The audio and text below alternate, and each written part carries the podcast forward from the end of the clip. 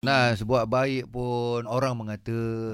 Alah. lagilah kalau kita buat benda tak baik. Itu memang confirm lah kena kata. Ah betul tak? So Hmm. tadi kita ada janji kita nak cuba hubungi Uncle Kuan ataupun Uncle Kentang. Wow, my, my beloved uncle. Dah ada dah. Ada dah. Cantik.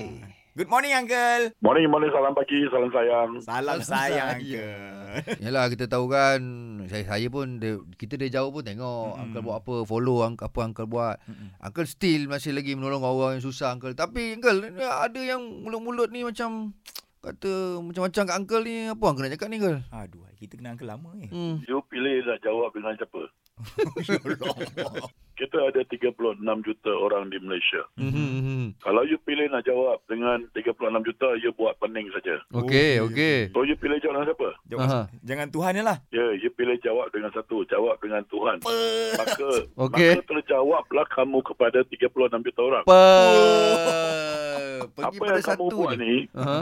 kamu tak perlu jawab dengan manusia. Mhm. Kamu hanya perlu jawab dengan Tuhan. Apa? Hmm. Ha, jadi bila kamu jawab dengan Tuhan, kamu automatik kamu akan terjawab dengan ayah, mak kamu, saudara kamu, adik-adik kamu Ha-ha. dan juga semua orang di dunia ni.